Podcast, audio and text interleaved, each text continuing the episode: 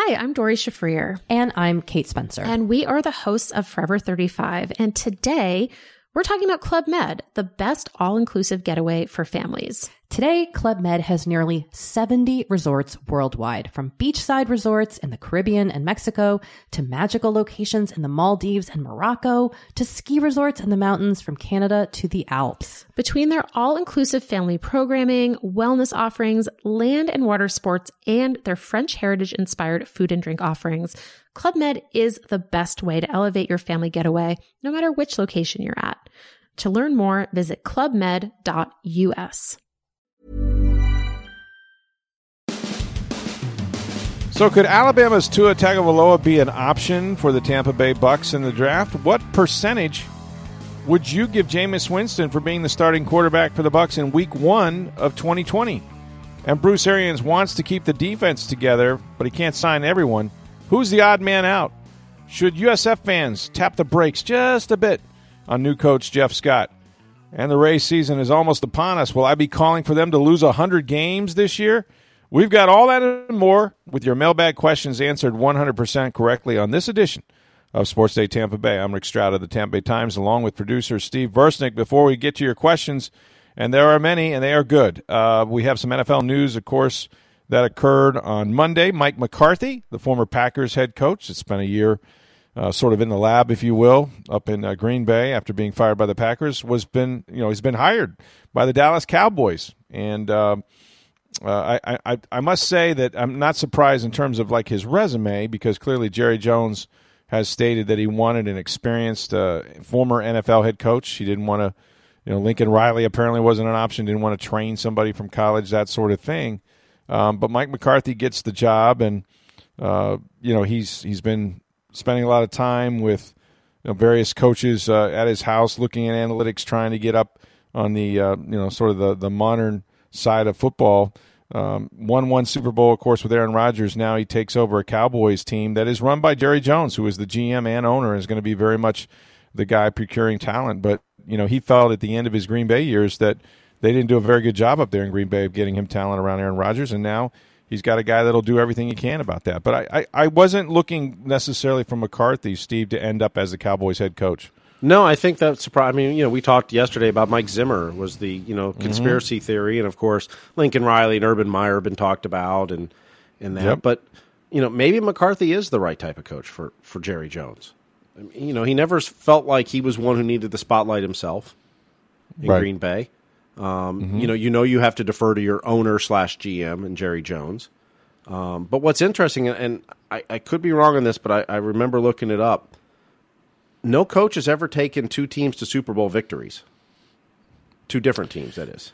Yeah, and, and there's there's not been a ton of guys. Uh, I mean, you know, just in general, there's not been a lot of guys get second head coaching jobs. I mean, overall, right? Mm-hmm. I mean, I think that list is is not as long as you might imagine. Now, you know, obviously Ron Rivera got hired by the Washington Redskins, but you can you can list, you know, the Don Shulas and um, you know, I mean, there's, uh, uh, I mean, Norv Turner had about three jobs, I think, uh, head coaching jobs. There's been guys get multiple jobs. Jimmy Johnson, of course, went to Miami. But if you think about Super Bowl winners, whether it's Bill Parcells or mm-hmm. people like this, they they did not sort of accomplish the same thing and win a Super Bowl. Uh, they may have gotten there. You know, Mike Holmgren got there uh, mm-hmm. with the Seattle Seahawks, and so you know there's been guys go back, but not, Dick Vermeil lost with the Eagles, then won it with the Rams. Yeah, won with the Rams. Yeah, so there there are examples of guys who have been and then gone back again and either won or lost. So I don't know. I mean, I don't know that that would prevent me from hiring a former Super Bowl coach. The thing about McCarthy is, let me ask you if this would bother you. You had one of the greatest quarterbacks on the planet in Aaron Rodgers, right? Mm-hmm. And you mm-hmm. won one Super Bowl. One. That's it. Well, we know a quarterback's important, and Aaron Rodgers gets you the postseason, but you know there was a lot of years up there. He didn't have a lot around him. I mean, that's kind of what we're what the, the narrative on Tom Brady is today. Is that but it is you know Bill Belichick? Six, you know yeah. the narrative is Bill Belichick failed Brady this year, and not necessarily for lack of trying. I mean, whether it was Antonio Brown or Josh Gordon. I mean, they traded for Mohamed Sanu. I mean, they tried to get yeah. weapons around Brady, just none of them seemed to work out. Um, Right. You know, and that's you know, you know, whether Brady's skills have diminished some, uh, you know, I'll let the experts who can know that stuff a little better than me, although you know, to me, it looks like he has a little bit, but still could win championships as far as you know I can tell. Um, but I think so. If you don't have the weapons around you, you don't have the weapons around you. It's kind of hard to win. I mean, football quarterbacks dominate, but you still need weapons. Mm-hmm. Oh, it's still the most dependent position um, in sport. I mean, everything has to. You, have got to be helped out. You can do some stuff on your own. You can extend plays. You can mm-hmm. recognize things, get the ball out of your hand. Um, just you know, outsmart people to some degree at that position. But uh, you need you need everyone to do their job for you to succeed. And and I think I think that Brady. You know, it's interesting. His demeanor was such that he was almost not accepting, but also not surprised that that it ended the way it did, simply because they had played poorly all year the, the, things that you know they hadn't done well, they didn't do well in the in the playoff game, mm-hmm. and um, I think he was almost resigned to the fact in his mind that you know what, even if we win this game, we're not going to win. We're not going to the Super Bowl this year. This will not be one of those years where you know we come out of the pack and, and we end up back in there, and and for that reason. Um, you know, again, players are the big thing right now. Some people have said that the Cowboys have some of the best talent in the NFL on the roster.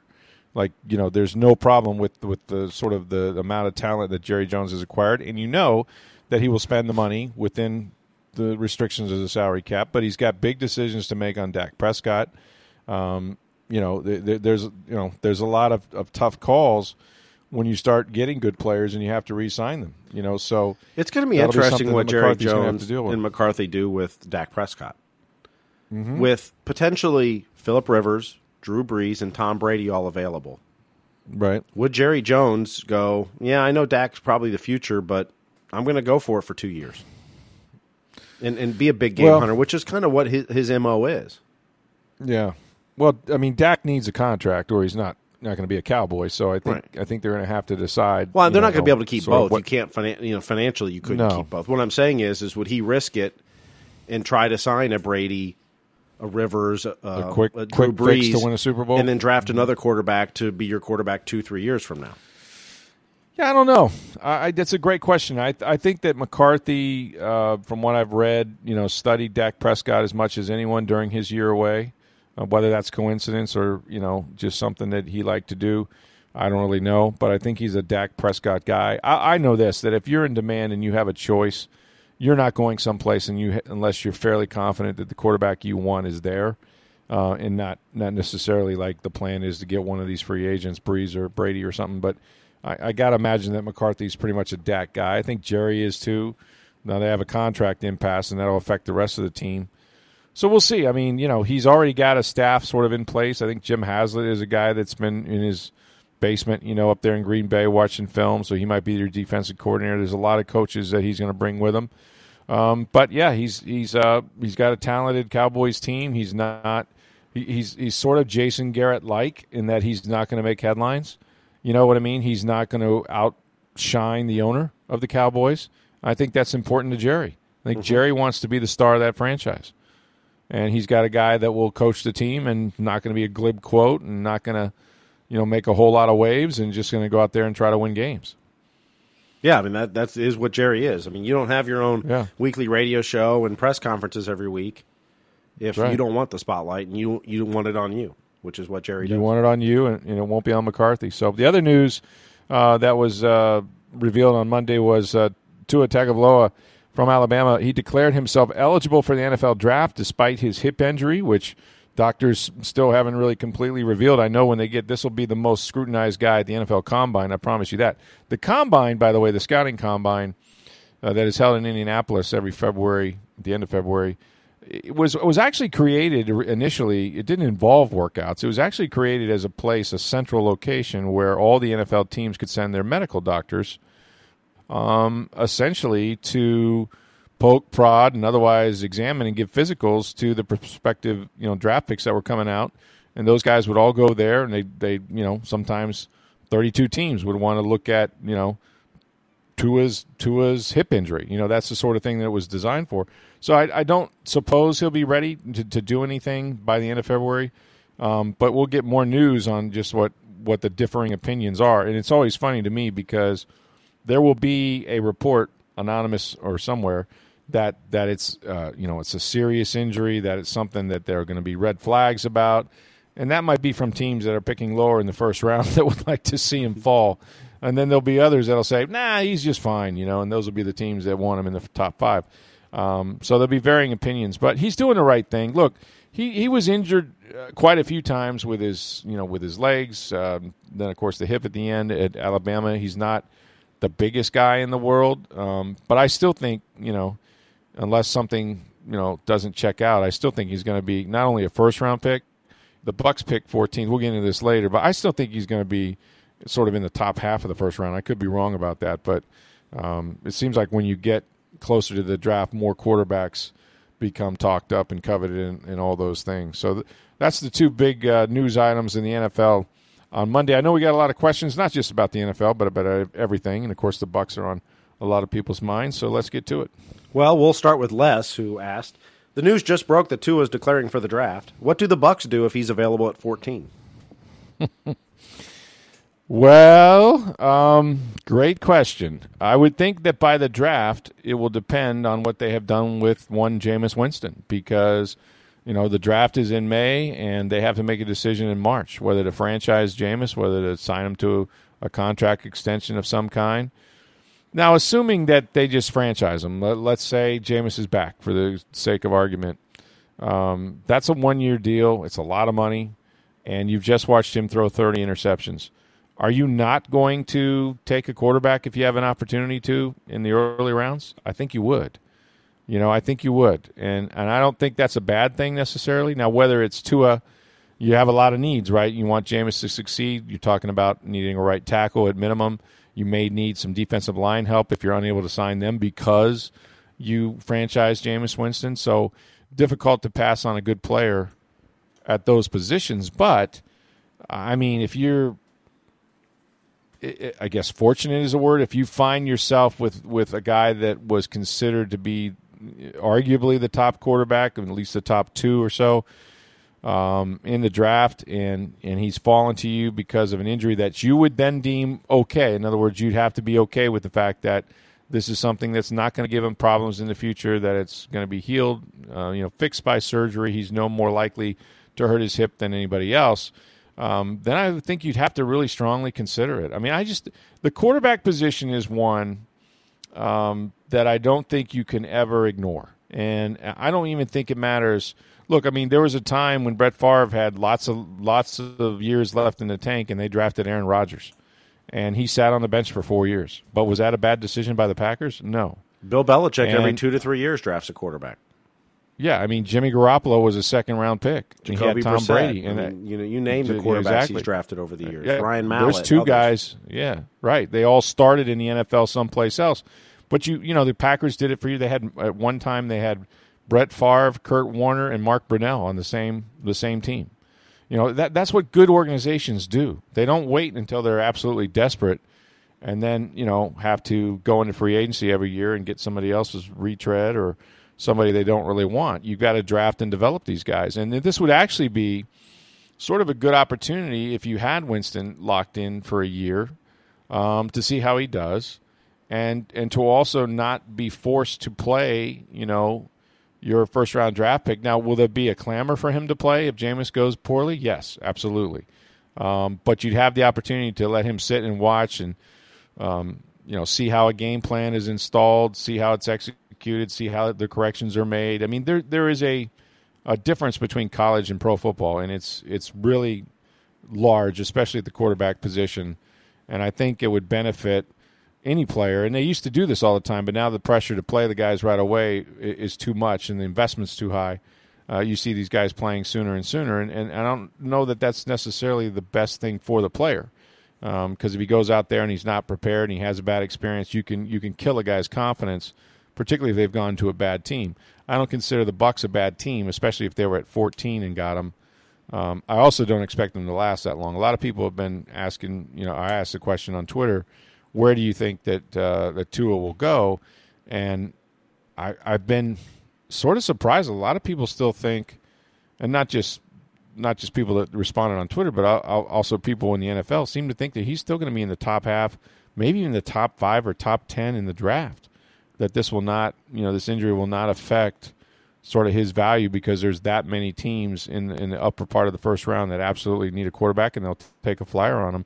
Um, if they think that his hip checks out. So he's probably not going to make it to 14, but it's a great question. And if I were the Bucks, it would be difficult if he were staring at me and I liked him um, to you know to pass on the guy. Um, it just it's not good business to do that. And you know everybody would say, well, but you have so many other needs. Okay, we'll address them somewhere else because you should in, in free agency they have enough money or should have enough money to address you know the players they need to get back for the defense and then hopefully you know have something to fortify the offensive line with as well as if you have to go out there and play. The goal is to be able to win a game before you get to the draft so that everybody you draft isn't you know i gotta have an offensive lineman. I've got to have a defensive tackle because that's how you get in trouble when you reach.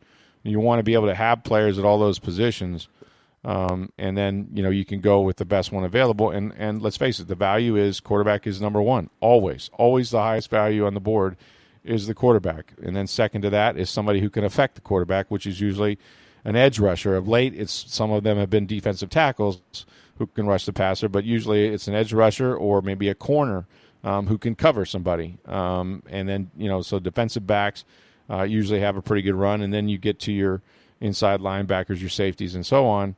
Um, but offensive line, you can protect the quarterback. So so quarterback, left tackle is probably number two, uh, or or three, edge rusher, left tackle, however you want to split it up. Um, so you know, I, I, just I think they would have to look at it seriously. It would be difficult, I, I, believe. Now there's also a possibility if he was staring there and there was a bunch of teams, you might get a, a huge bounty from another team to move up, and that might benefit your club more. But uh, my guess is if he's at 14, they'd have to really consider it, if, especially if Jameis is just on a one year deal or a franchise deal. John writes us, and he says, It seems likely Jameis Winston will return. What, if anything, can be done to change his on the field ingrained instincts?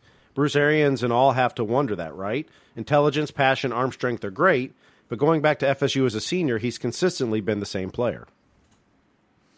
Yeah, that's going to be the challenge. Um, and I think that, you know, initially there's got to be a lot of hope and belief involved, right? You, you have to hope and believe that his second year in his system is going to benefit him. I mean, you have the Carson Palmer example now. Carson Palmer was not a turnover machine in his career before he got to, um, you know, before he got to Arizona with Bruce Arians. He actually had really good success in Cincinnati. Some, you know, maybe not as much success with the Raiders, but um, he has Hall of Fame numbers, and yet he threw 22 interceptions in his first year under Bruce, and that's that's the one sort of you know stat you can lean on is like you've seen this before. You've seen a, a big the biggest improvement between the first year in the system at quarterback and, and all the other the second year. So that would be number one. Number two would just be that everybody else is on, on the same page with them. You know, um, we can go back and dissect these interceptions, and Arians did it for us, but um, you know, this this system sort of requires a lot of timing routes, the ball getting out of the quarterback's hand early.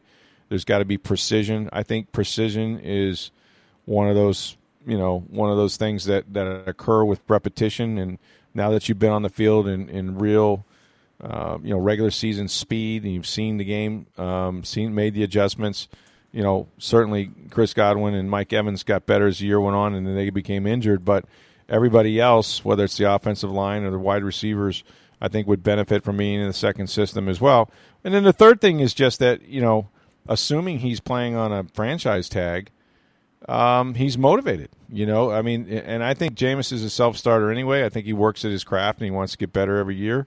But he knows he can't go out there and throw 30 again. I mean, you know, there'll come a point where you won't be very coveted at all. Um, you're not going to, certainly not going to make 22, 25 million dollars a year uh, by throwing 30 interceptions. So those are the three things I would point to is that another year under Bruce Arians and Clyde Christensen, um, uh, you know, another year in the offense for the for his receivers, and so that they can be on the same page and make quicker decisions and be more accurate.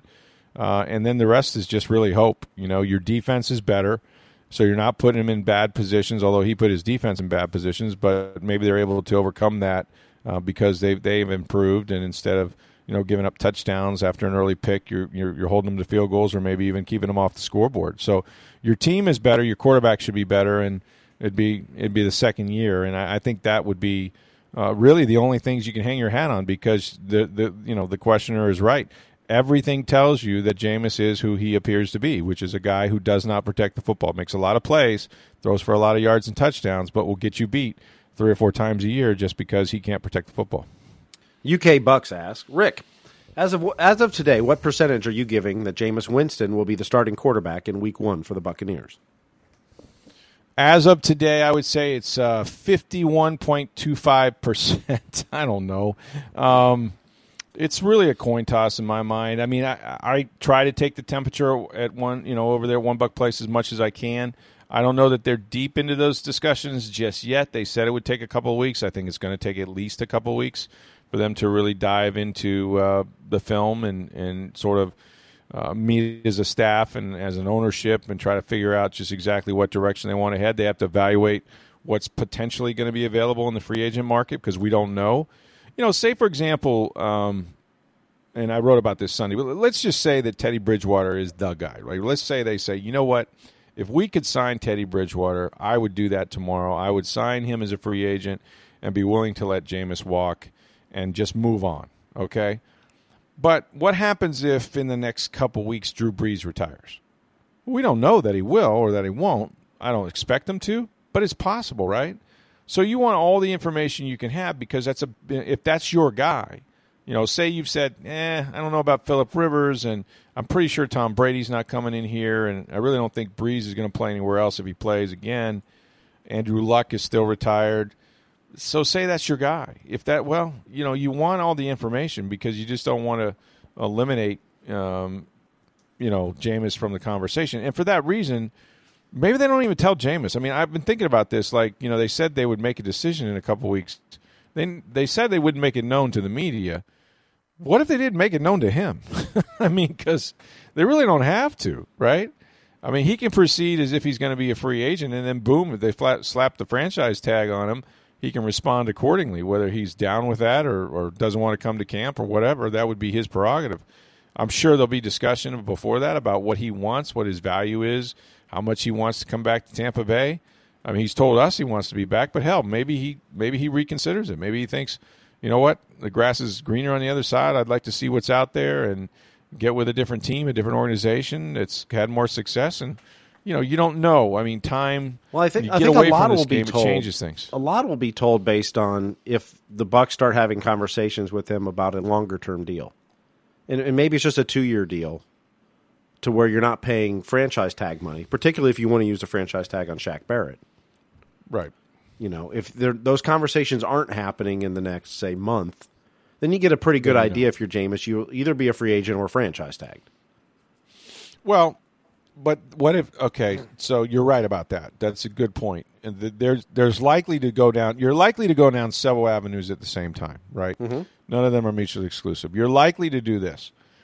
You're gonna you're gonna absolutely evaluate the field, right? You need to know, get all the information you can on all these guys who are potential free agents, guys like Philip Rivers and and, and all of them. Okay, so Cam Newton, like you evaluate what is Carolina going to do. The first thing will depend on who they hire as a head coach.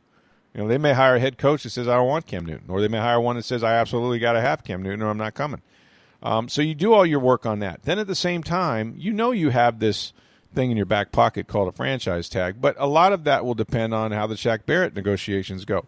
You can start with those yesterday. You know, um, you know you want Shaq Barrett back. Now it's just a question of can you convince him with a number to forego free agency to stay in Tampa Bay and that number may affect how much money you have for your quarterback. And at the same time, you can go down the tracks and say, look, we'd love to have Jameis back, but here's what we're thinking. Um, rather than a franchise tag, we'd like to have him back at about or less than what we paid him last year. How about, you know, two years, $40 million, or one year, you know, 20, 18 to $20 million when you paid him 21? I mean, you can have those discussions – and hopefully not hurt anybody's feelings. But you don't have to commit to any of it, you know, because again, um, the free agent signing period doesn't begin until March, and you have the opportunity to franchise them before that. So I imagine they'll go down all those tracks. Look, I don't think that, and you know, unless Bruce Arians or somebody comes in there and bangs their fist on the table, somebody like Bruce Arians or Jason Licht or both, and in front of the owners bangs their fist and says, "I can't do this anymore." I don't want any, I don't even want this to be a possibility. I want to move on, and I don't care who we move on to. We'll find a guy, right? Whether through the draft, free agency, both, whatever. I won't do this again. Now, you know, if that happens, then then maybe you'll hear about it. But but you're right. I think a lot of it does depend on sort of where everybody is. When I mean everybody, I mean where's Jameis? Is you know is Jameis willing to recognize that they have other needs, that he wants the best football team he can play on, that he could help you know his team by maybe not signing a franchise tag and maybe taking a little lesser deal, maybe getting a little more guaranteed money for two years, but having a better team around him. I mean, all that's possible. Yeah, it's it's you know it's going to be interesting the decisions they make, and and mm-hmm. a lot of it's going to affect you know as we talked about Shaq Barrett. It's going to depend on what mm-hmm. quarterbacks actually become free agents. Well, JPP. What about mm-hmm. you know? Do you want a Ndamukong Suh? Can you get all three back? I mean, th- those are all the tough questions, and and it's an allocation system, so you only have so much money, and and we already know. Now, I was talking to somebody in the NFL the other day, and, and I think I've said this on the podcast that the Bucks are really, and they've been here before. They're damned if they do, and they damned if they don't. Right? I mean, if they re-sign them, um, and and uh, the interceptions occur, that three or four interception game occurs, and he loses a game or two because of his turning the ball over, then everybody's going to go, well, you knew. Why'd you do it? You knew what you were going to get. And then by the same token, if you don't do it, you're probably going to take a little step back. And what I mean by that is you might find a guy that's not going to turn it over as much, but you also won't probably likely find as dynamic a player, at least initially, right? So, you, you know, your offense may not be as great. Your receivers might not have 1,000 yard years. You just don't know. Now, could you win more games? Possibly, but only if your defense is really, really good and continues to play well. So that's the hope that Bruce Arians had, and he said it. I can win with another quarterback so long as my defense is together, uh, and we have this defense but every year is different. So, you know, it, it's it's really, I mean, it's a difficult it's a difficult thing to to kind of handicap right now because as I sit here, um, I know the debate is still ongoing, and and from my information, they're not quite there yet. You know, they haven't really done the work and, and had the consensus conversations and uh, I mean ultimately ownership's going to make the decision. I mean hopefully they will take the recommendation of their head coach and their staff. But ultimately, you know, it's an ownership decision when you're talking about the quarterback position and that much money. Hey everyone, I've been on the go recently Phoenix, Kansas City, Chicago. If you're like me and have a home but aren't always at home, you have an Airbnb. Hosting your home or a spare room is a very practical side hustle. If you live in a big game town, you can Airbnb your place for fans to stay in. Your home might be worth more than you think. Find out how much at airbnb.com slash host.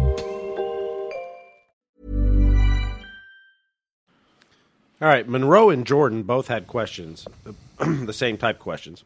For the same money they'd have to pay Winston, could the Bucks attract unrestricted free agent Tom Brady to sunny Florida for maybe two years and also draft his successor this year?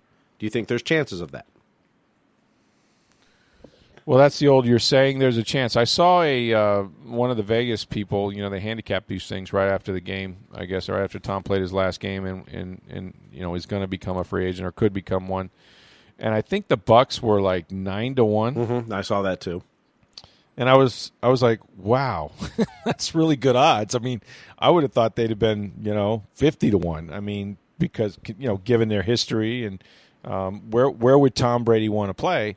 Uh, I was also equally surprised that the uh, the Cleveland Browns were five to one because. As I wrote on Twitter, Baker Mayfield ex- is expecting sixty nine thousand people this week. I was going to say he hasn't got that so, toilet fixed yet, so you know that's they, right. They might be looking to replace him. Yeah, exactly. And he's got to get that done, and he's got to fix this the uh, smoke alarm and and and uh, mow the grass. So, you know, all that's getting done in Cleveland while Tom Brady might swoop in and um, and take over. I think I think the feeling about the Browns and Brady was that, you know, on the chance that Josh McDaniel, you know, goes there as a head coach. So wherever Josh goes, obviously the the the odds of attracting Tom Brady would at least in the minds of most people, go up. Right, that he would have a better chance of of following his offensive coordinator. Um, you know, because he's used to working with him, he knows the offense, and nothing's going to change. I would think that um, the Bucks probably don't have a really good chance. The closest I can remember, and it wasn't a free agent deal; it was a trade. Um, but was when Uh, you know Brett Favre was going to leave Green Bay, and the Packers had narrowed it down to the Jets or the Bucks. And some people, depending on who you talk to, will say, well, they were never going to trade him to an NFC team because they wanted him out of the NFC.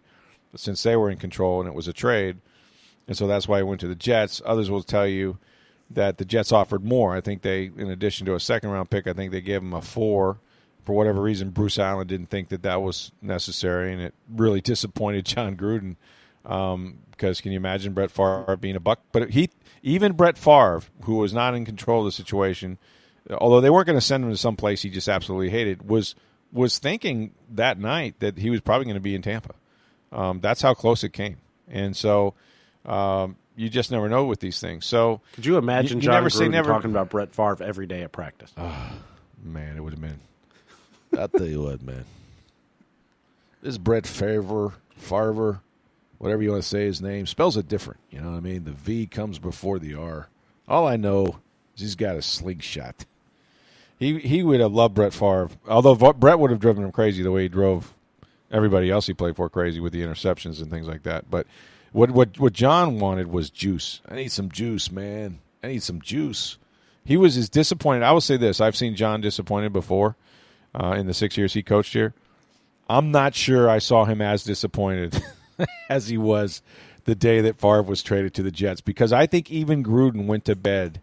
And of course, the Tampa Tribune had the Dewey defeats Truman, Truman headline. I don't know if you remember that, mm-hmm. where Favre, Favre headed to Tampa. Uh, no, he's going to the Jets. Um, but uh, I, I think that Jon probably went to bed thinking that he was a Buccaneer, and woke up realizing that uh, you know instead he still had Jeff Garcia or Chris Sims or whoever the hell was Brian Griese, I think it was whoever the hell was here at that time. Um, so yeah, he was he was pretty down. He's pretty disappointed. And of course, Brett played okay, didn't play great with the Jets, and then when he got to be he retired and then unretired, and then he got to go you know and compete against the, the Packers and beat them anyway when he was with the Vikings. So um, you know, it was an unbelievable career. But yeah, that would be uh, that would be akin to that. And and and they're in the league, so it's not impossible. But really, what are his connections here? Right? Like he, you know, he really doesn't have any. Like some people would say, oh, how about a marquee team that would be willing to just pay him as much money as they can, that needs to sell tickets. How about the Los Angeles Chargers, who are going to be the you know the second team into that new stadium? I mean, California, where he's from, pretty good, you know, pretty good football team. They're moving on from Philip Rivers. Or how about Jon Gruden? What if Jon Gruden says, "Man, you kidding me? Go to Vegas. I could have Tom Brady. You want to sell seats? Watch this." And David, you know, uh, Derek Carr can take a hike, but you know, I could see I could see Gruden wanting that. You know, mm-hmm. I mean, Gruden's always been a huge Brady fan, so there are opportunity for him. And I was reading Peter King in his interview, you know, with with uh, Tom after the game. He got some one on one time with him, and it really sounds like Brady's open to everything. You know, it, it sounds like he's excited about being a free agent. Now, he's not crazy, right? And Bob Kraft told Peter King that uh, I hope it's one of two things. I hope he's a Patriot or he retires because he doesn't want to see him play for anybody else. And I get that sentiment. Um, but you know, time moves on, and um, there is a chance if you know he's he's a free agent, and they're not going to franchise him, and they have other other needs on the football team, obviously. And you know, Belichick has been as much as he loves Tom and knows he's an iconic player and he's responsible for his Super Bowls, he also realizes that no one guy is bigger than that football team, and that you know one one guy can't you know can't control the entire direction of the franchise as much as uh, he would like him to. So um, I don't. I would say not one and nine. I, I mean nine to one odds. I would I would give it more like fifty to one odds. I really don't think it's going to happen. TL asks, living in a fantasy world here, but if Andrew Luck decides to play again next season and wants to reunite with Bruce Arians, do you think the Bucs would trade the farm for him? I don't know about the farm. Um, they would trade a lot, though. Listen, first of all, I think the Colts own is right. So I'm pretty sure uh, I have that right. And yes, and I I've also checked a couple things. Like is it possible Andrew Luck comes back to the NFL someday? Yes. The people I know that know him say it's not likely next year. And furthermore, if he was going to come back, why wouldn't the Colts want him? you know, and why would he want to go back there? I mean, is is as much as Jacoby Brissett is, you know, a serviceable quarterback who plays really hard, he's not Andrew Luck. and and the Colts might be that team that ends up with Tom Brady, right? Or the Colts might be that team that ends up with um, a Drew Brees if he were to leave, or or a Philip Rivers. You know, I mean, that's they have a good football team with a really good offensive line, a good defense, a quarterback uh, as a as a you know Frank Reich as a former quarterback as a head coach knows how to get it done. I mean, that's attractive to a lot of people. Why wouldn't it be the most attractive to Andrew Luck? Um, but Luck is a different is a different bird, man. From everybody I know that's been around him, um, it's you know they they weren't really surprised that that he moved on. That he felt he was as much as anything. They felt that he would have felt that he was letting his franchise down by not being ready. You know, by not by by having the constant debate, by um, his health issues, and he got tired. You know, he said it after his press conference. He was tired of feeling lousy and, and, and tired of, of what he knew was ahead of him, and he wanted to just live life, and he certainly can do that. But if he comes back, I will bet you Bruce Arians will be all over it. I mean, I would bet you that Bruce will investigate that as as hard as anybody because um, certainly he, he has a relationship with the guy, and and um, you know Andrew can play, and if he was healthy, I think the Bucs would be all over it. I, I just I, I think it'd be how much you give up for it well, first of all, you got to assume the Colts would trade him. Um, I don't think that would happen, so I think he'd go back there. But I mean, if you if you thought he could play four or five years, I mean, you'd give up a couple first round picks for him. I would think. Ren asked, looking forward at the next three years of the Buccaneers organization, how many current NFL quarterbacks would you take over Jameis Winston? He says, I can only come up with five. I'd like to know your list with the parameters of beyond the next two or three years. So presumably, I'm assuming he means Brady's out, Brees is out. Yeah, if you take Brady and Brees, um, I mean, let's just Philip Rivers may be out at that point. Aaron Rodgers yeah, maybe even too. Yeah, the easiest way to do this is sort of look out. At, we taking Ben out of it? Oh, I mean, okay. he's what 34, 30 He's up there too. So yeah, with the health, I suppose. I mean, I guess you look at I guess you look at the current I mean, I always look at, I always say this that there are 12 teams that really like their quarterback, and they're the ones that made the playoff, usually. Mm-hmm. Um, so if you take Brees and Brady, they both made it, but, you know, they also both lost. So what are we looking at? We're looking at uh, the San Francisco 49ers. Would I take Jameis Winston over Jimmy Garoppolo? No. I don't know that I would. Well, let me think about that. Depends on what you're looking for. Um, Garoppolo not as much, not as much of a track record, but has played pretty good football. He's got the number one seed in the NFC. Doesn't really make as many mistakes. Yeah, I think, I think after five years of fatigue with Jameis Winston, you might look at Garoppolo and say, "Yeah, I'll swap that." I'm just brainstorming now. I haven't given this much thought. So who else is in the playoffs? We've got uh, Deshaun Watson. Pat Deshaun Watson. I I think you would take Deshaun Watson maybe over over Jameis, even though they're they're similar players. But I think Deshaun is younger um, he's more uh, elusive. He can do more with his feet. He has he has the clutch gene as Jameis did in college, but he's really demonstrated that a little bit. You might you might want Deshaun's future for Jameis's past. Um, you know, we can look at uh, Russell Wilson. Who else, who else we got? Russell Wilson. I think I would take just because even though he's older, um, pretty good track record. Never missed a game in his NFL career, which is just amazing. Manages to do it with lesser talent. Um, although now he's, you know, DK Metcalf is a beast. So he's starting to get some guys around him. He's got beast mode back. Um, but he could use some help. So I'd probably take Russell Wilson. Kirk Cousins? I wouldn't take Kirk Cousins. And, and I and I look, I, I feel like I'm being unfair to him because he finally you can't say he didn't beat somebody mm-hmm. um, that mattered. I mean, they went into New Orleans and won a playoff game, and he had his playoff moment. So maybe Cousins goes on and becomes a good quarterback and wins the Super Bowl. I think Cousins can get you there. I don't know if he's going to win it for you, and I think that's what you're looking for. It's kind of like, you know, who's the guy that you can get that's going to win win the Super Bowl for you. I wouldn't do it with Ryan Tannehill. I'm not, a, even though Ryan's done a nice, a really excellent job with Tennessee, and they they shelved Marcus Mariota for him. I I don't know that I would trade Jameis for Ryan Tannehill. Um, what does that leave? So let's go. Patrick uh, Mahomes. Mahomes definitely. I would take Mahomes. Lamar Jackson. He's one of the. Lamar Jackson, I would take as well. Yeah, those are the other two. I mean, if you were just going to rank the young quarterbacks today, I think Lamar is going to win the MVP. Patrick Mahomes can be one, one A, one B. Um, What about like a Jared that could- Goff? Jared Goff. I'm not sold on Jared Goff. I don't know that I would take him over Jameis, although, you know, he's been to a Super Bowl, but I think he was sort of a passenger, much like Roethlisberger was his first time. Um, Jared's got talent, but I'm I'm not sold on him. And again, this is knowing what Jameis is, right? This is if you accept that you're going to have a dynamic playmaker that's still going to have a lot of turnovers. That'd be a tough one for me, but I, I still think that Jameis would trump that. What about Um, Baker Mayfield? Mm, boy, that's tough. To me, Baker is very Jameis like. You know, I, I talked to Todd Monken uh, when they played Cleveland in the preseason about that.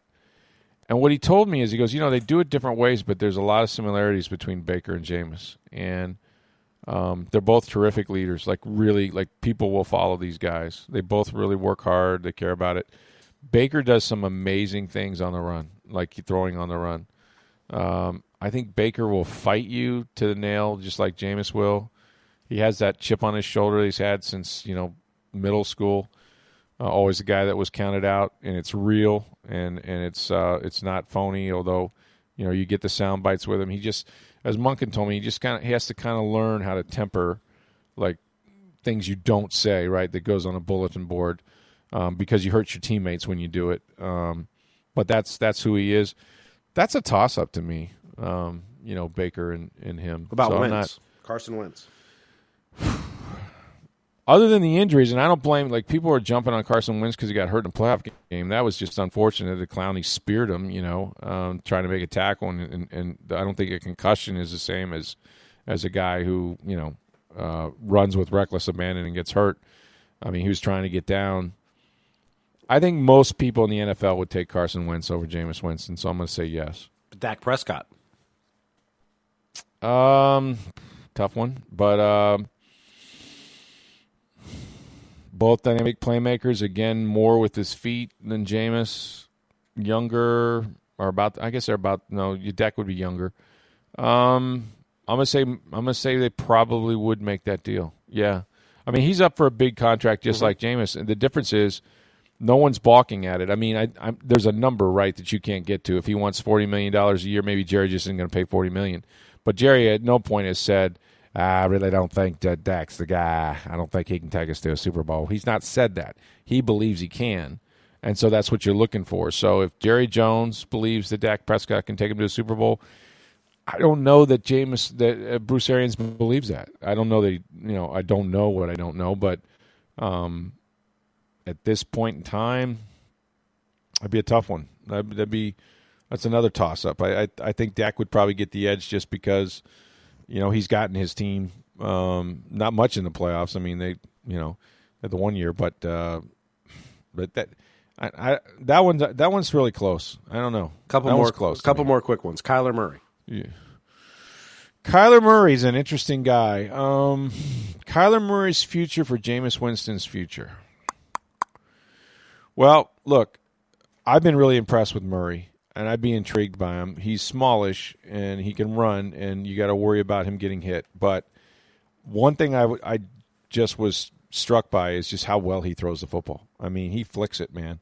He's got that, you know, that infielder's sort of release, and he can do it from different angles. And you know, the way the game is trending towards more mobile guys um, that can run, you know, spread options and things like this. I mean, I almost, I almost think that Kyler Murray's future right now, people might like over Jameis's. That would be another toss up. That would be, t- but but again, the edge goes to the younger guy, um, simply because again, the five we got five years of Jameis Winston. You know, that's the one thing you can't escape. And he's thrown for a billion yards, and he's got numbers that are akin to Brett Favre's and Peyton Manning. So, you know, is Kyler Murray going to do that? I don't know. And the other thing is, is he going to do it in Arizona? Is he going to do it in Tampa? But if you're just starting a franchise, I'd be really interested to see how many teams would take Kyler Murray over Jameis Winston. I don't think before the year started anybody would take Kyler Murray. But after the year he put in, and again, they won all of like five games, right? But and that's not good. But he's with a bad football team. But I think what I think people were really impressed mm-hmm. with what Kyler Murray could do. You got to run a certain kind of offense. So uh, toss up, but maybe the edge to Murray again from from most people. Um, and again, I don't feel comfortable saying what I would do. And I mean, a lot of these things, like what would you do? Like I'm not in charge of the damn franchise, so I I, I know that sounds like a cop out. Well, the other part is too, uh, like Kyler Murray may not work in Bruce Arians' offense. Well, exactly, but he works in Kingsbury's exactly. offense too. So some of right. it's situational. So what is your well. personnel? Yeah, what is your personnel? What are you trying to accomplish? You know, could could he? Um, you know, I I I'll say this: Bruce Arians was really impressed with Kyler Murray before mm-hmm. and after they played him. I mean, and I think Bruce studies quarterbacks, and um, I mean, he called him a younger Russell Wilson, and and I know how much he likes Russell Wilson. So I think even Bruce Arians might be intrigued at this point to have a Kyler Murray. All right, we'll switch things up a little bit. We'll keep it on the Bucs, but Tommy says Bruce Arians said he wants to keep this defense, but you can't sign everyone. So who's the odd man out? I heard it's Nassib. Love to have him back, but I think he might get a better offer in free agency. Yeah, Carl's the one you don't hear as much about. Um, and you know, when they had JPP, Carl was sort of the odd man out. Okay, I mean, you had uh, before JPP, Carl was you know was one of their starters and and one of their premier edge guys. But then Shaq Barrett took off, and then when JPP came back, you saw JPP playing a hell of a lot more snaps than Nassib. So that was a tell to me, right? Like, who would you rather have? Well, they're telling you who they'd rather have because they're playing a guy not just in password situation with JPP. Here's a guy that did have training camp, you know, missed six weeks, wasn't in shape, and they still put him out there for damn near every play. Um, so I think the Bucs have told you that, and, I, and and talking to Nassib after the season too, he seemed resigned to the fact that there will be a better offer. And again, because of his age, very consistent guy. You know, going to get you eight sacks a year, six to eight, somewhere in there. Big motor guy.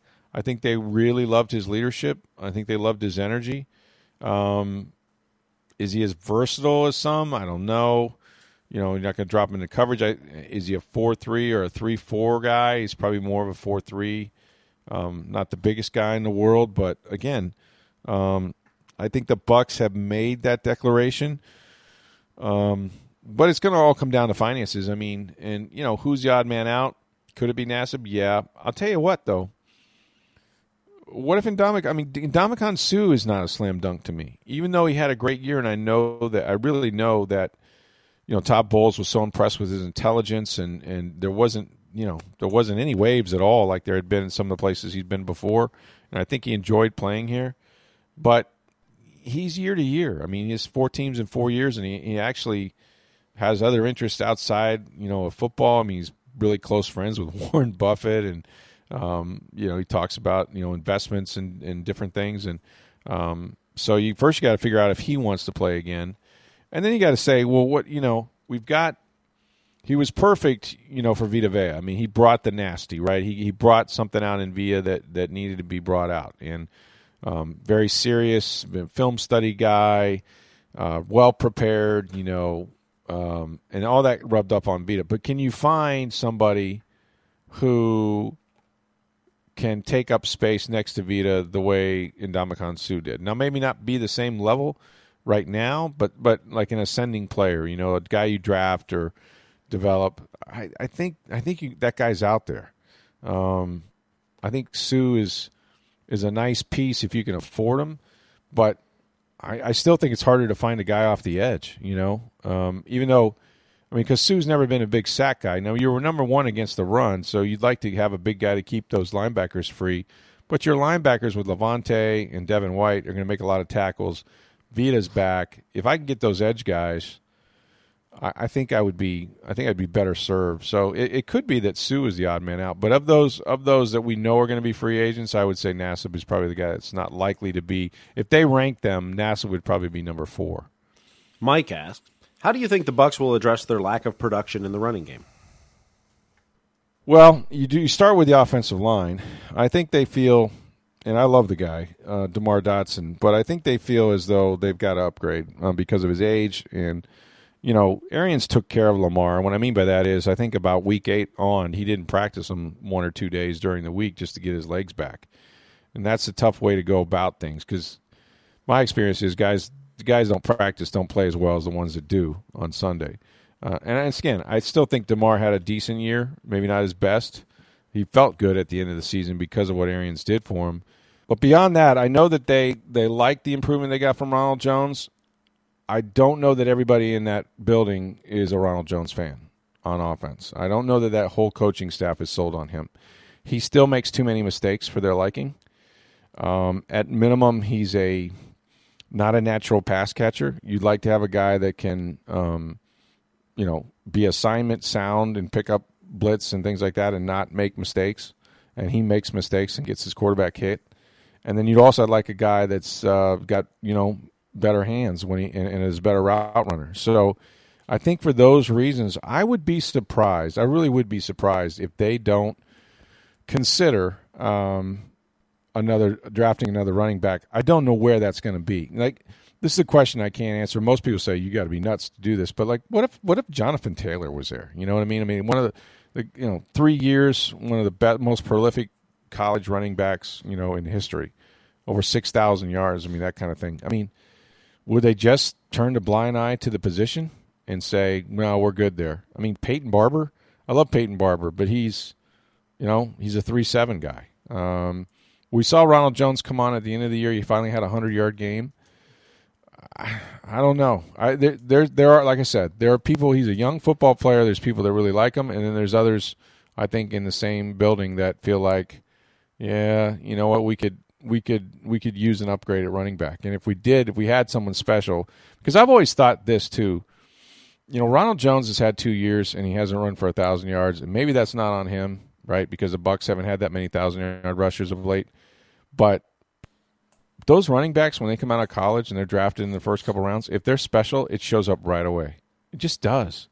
You know what I mean? It's just like boom, we got this guy, you know, and and off he goes. And I don't know that you got that with Ronald Jones. So, well, what about a J.K. Dobbins? Yeah.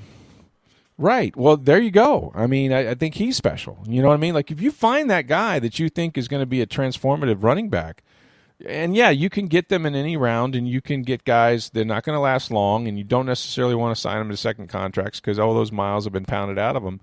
But I still think they can change your football team. You know, so yeah, I mean, if Dobbins was, I mean, there there's a lot of good running backs coming out. Then I would not just say, well, we got Ronald Jones and be and be settled with that. I I think they're always looking to upgrade, and I think that's one way you can help the running game because you know you got to go back and look at the runs, right? I mean, how many times we always blame the offensive line, but do we know where the run was? Do we know if it was zone or do we know if it was man? Do we know who's getting defeated? Do we know where he's supposed to run? Do we know how much patience he had? Do we know if he's you know hitting the hole at the right time? What's his vision? You know, um, is he reading the defense properly? I mean, we don't know all those things, and all I know is this: is that he did not. He had some long runs at the end of the year, but for the most part, he was very average to me. I didn't think Ronald Jones was special at all. All right, we'll switch gears here. Steve asks Should USF fans tap the brakes a bit on Jeff Scott? Not that he won't do well, but he hasn't won anything as a college head coach, and the excitement seems a bit overboard. Is it just to sell tickets? Well, I'm sure they want to sell tickets, and um, you know the best way to do that is to win football games. So, I think Jeff Scott. Look, I've been impressed with him. I mean, you know, is, is it a guarantee that he's going to come in here and light the world on fire and they're going to win the AAC next year? No, it takes players to win. Now ask yourself this: if you're a young player who's considering some of these programs, even in the state of Florida, but certainly elsewhere, you you know you're thinking about going to uh, I don't know Minnesota and being, playing for PJ Fleck, or um, going to Iowa or Indiana, or you know maybe even Michigan. You know, if if you have a chance to stay home and play for a dynamic coach that's you know been there and knows what it looks like, and and um, you can build something with them, I would think that'd be really appealing. I mean, I've not seen anything or heard anything from Jeff Scott that I'm not impressed by. I think he's going to work his butt off, and I think having him in the national championship game as a co-offensive coordinator is a good thing, right? He can call from that venue and tell guys, "Hey, I, have been to the mountaintop. I've won a national championship. I'm back here again."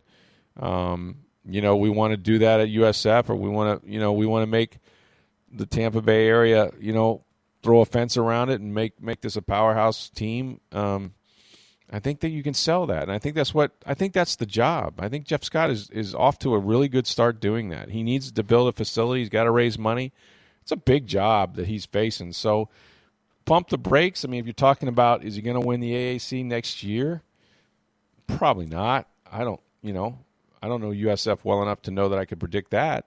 But I think in three years you're going to be really happy with what he is, because this guy was he was born to coach. I mean, he was you know, they say he was like a freaking coach when he was eight and twelve years old. You know, I mean, his dad was a coach. He's been around it for a long time. This is what he's known. He's wanted to do, and he's still what all of what thirty four years old or something like that.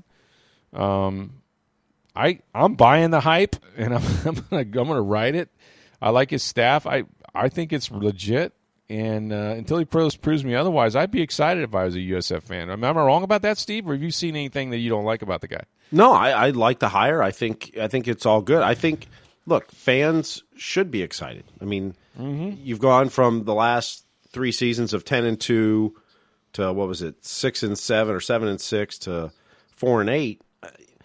You want that excitement. I mean, it, it's hope. And we talk about it with the Glazers all the time. They're selling hope. Yeah, they sell hope. Well, yeah. that's what that's what colleges and, and teams do when you make changes. Is you hope you don't make a change and everyone's going, yeah, that's not okay.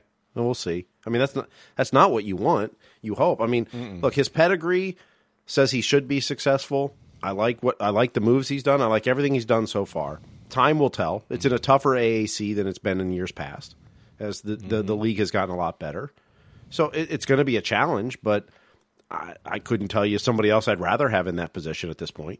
I, I like right, everything and, about it, and he wants to be here too. I mean, that's part of it too. Right, know, and he, and the, I was just going to say he's recruited this area. I mean, that's the thing. Like he has relationships and has been successful getting guys to go to Clemson from East Lake and you know all these teams around here. So that's another plus. And as Matt Baker has told us many times, uh, you know, one of the things Charlie Strong did is kind of turn off a lot of the local coaches right. and the recruiting in the area. And that's one thing Jeff Scott's going to turn around. And when you're a school like USF, UCF, et cetera, and especially in a, in a state as as with it produces as many players as Florida does, you've got to be able to recruit locally. You can't turn off those coaches and those programs no. locally. You need to you need to be their lack of better word friends or you know you need to be there all the time recruiting and and you know and as they always say in sales always be closing. That, and that's what you mm-hmm. have to mm-hmm. do at the local level when you have this much talent around, which Tampa Bay does. And I think Jeff Scott's right. going to bring that back to USF. They send guys all over the country, and you know Scott has that relationship. You not only you got to know the coaches, you got to know the guy that's in the program in the booster club that drives these players to these camps at other over other campuses. Mm-hmm. That's the guy you got to know. You know what I mean? Like who's who's taking these players to FSU camp and who's taking them to Florida camp and who's taking them to South Carolina camp and so on.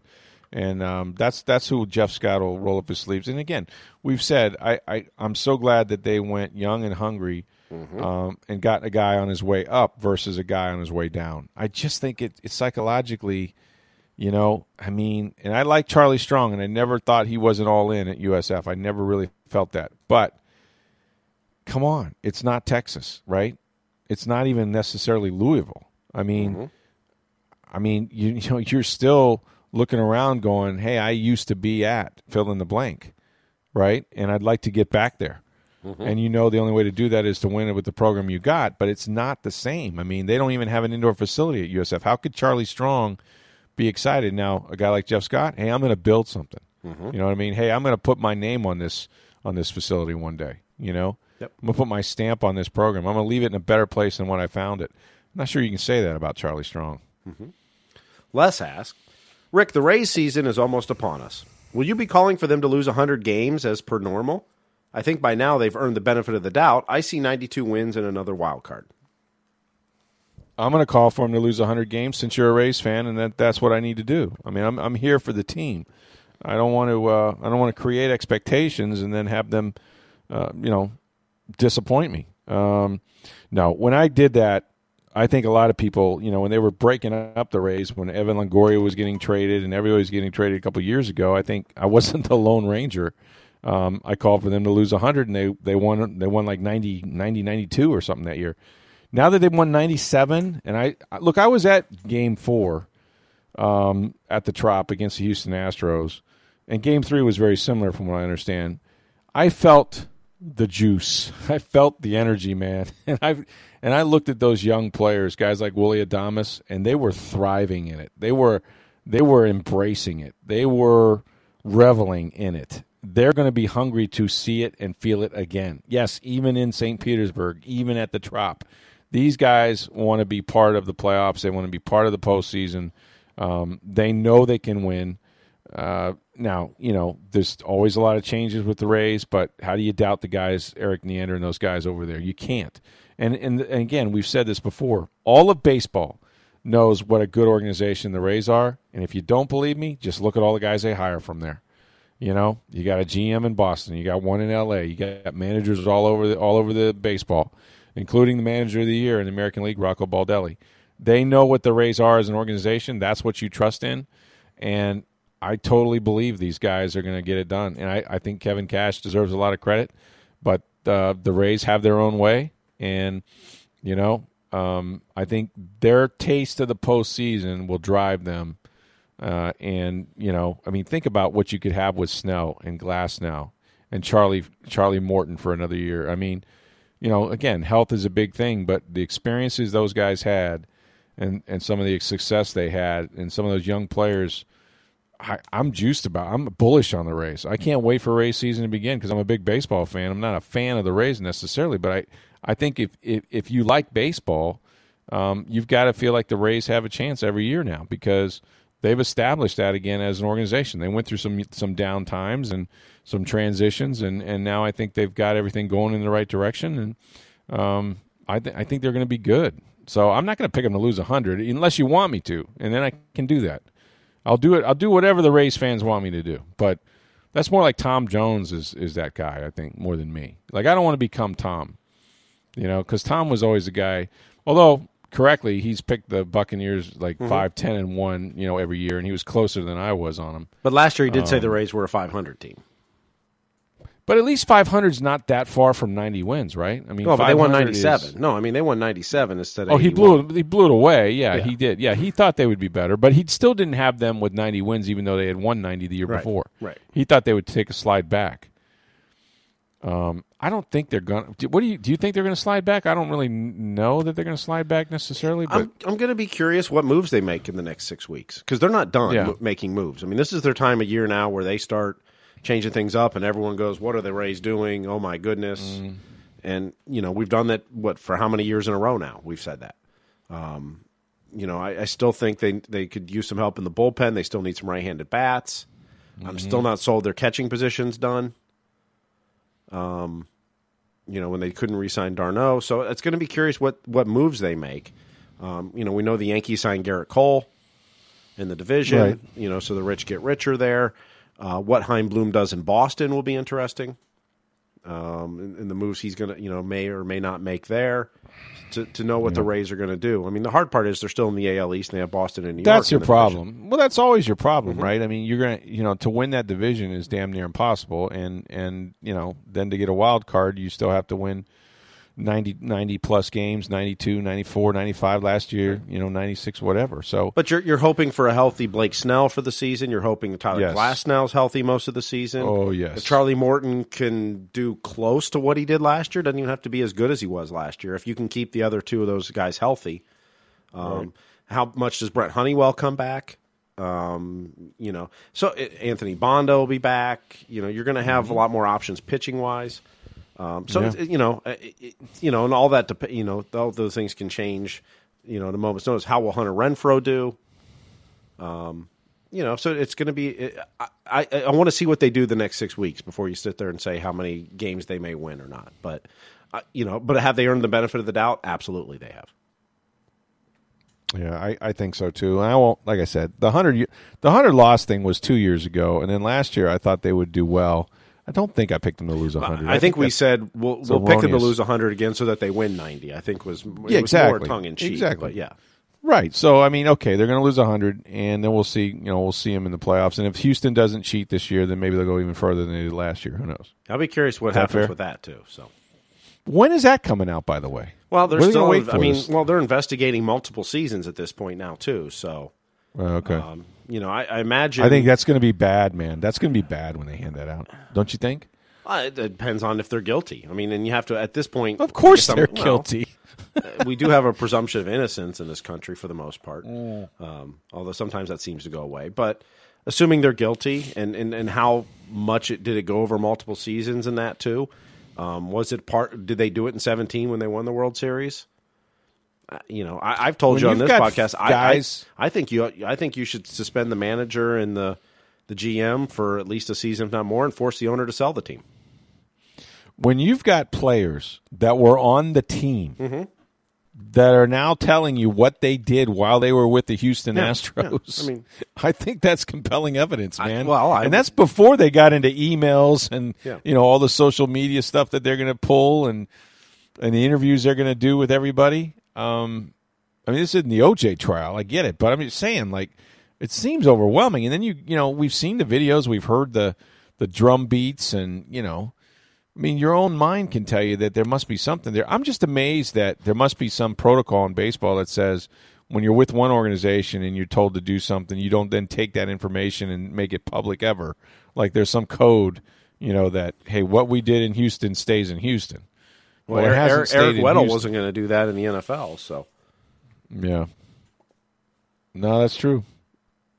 yeah, I, I, mean, can see why that happens. But yeah, so it, it's that that punishment will be interesting. Whatever, I assume they would like to have it before the season started, but sure. it may depend on where the investigation takes them and how far. I told you what I would do, and, And, it'll never and- happen. And all of a sudden, there's more teams involved in this. I mean, that could you know this investigation could well, uncover a lot the- of things too. Boy, that's a good point there too. You know, you could you could have other teams that, that maybe didn't do it that way, but did it another way, Or right? players Using from the Astros that went to other teams and then they started doing it. I mean, as you're And it talking to people, the norm. Yeah, this can be you know who knows where this investigation will go and, and so that may determine true. how long it, it goes on is how deep is That's it true. and how widespread is it in baseball right, right. Yeah, no, you're right. I mean, it's hey, wasn't just one guy that used steroids, right?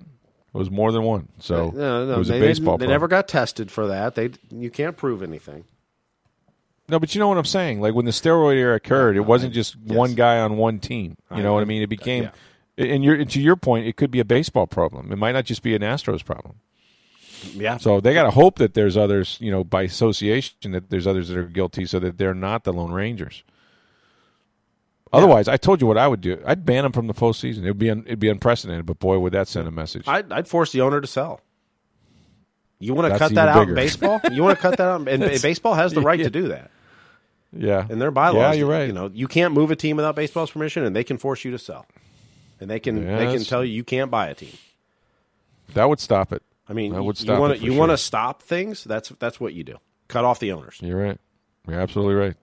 Hey, we've gone long on this one. That's all the time we have for your questions, but there's still more left over, so we'll address some of those as the week goes on. When you don't have to wait for a mailbag, you can always uh, send us your questions at any time uh, on Twitter at SportsDayTB. You can reach me on Twitter at NFL Stroud, or my email address is rstroud at tampabay.com. And tomorrow we're going to have my good buddy and former radio partner, Times columnist uh, Thomas Tom Jones will join us now with the Poynter Media Institute. Uh, the Tampa Bay Lightning uh, played tonight against Vancouver. And remember, he's the one that predicted correctly that after Christmas these guys would get going, and they have. So the Lightning looking for eight in a row against the Canucks. We're going to have Diana Nearhos later this week, the uh, Times beat writer that covers the Lightning. And we'll, of course, preview the NFL divisional playoff round coming up over the weekend. So we hope you enjoyed the podcast. Thanks for the questions. For Steve Versnick, I'm Rick Stroud of the Tampa Bay Times. Have a great day, everybody.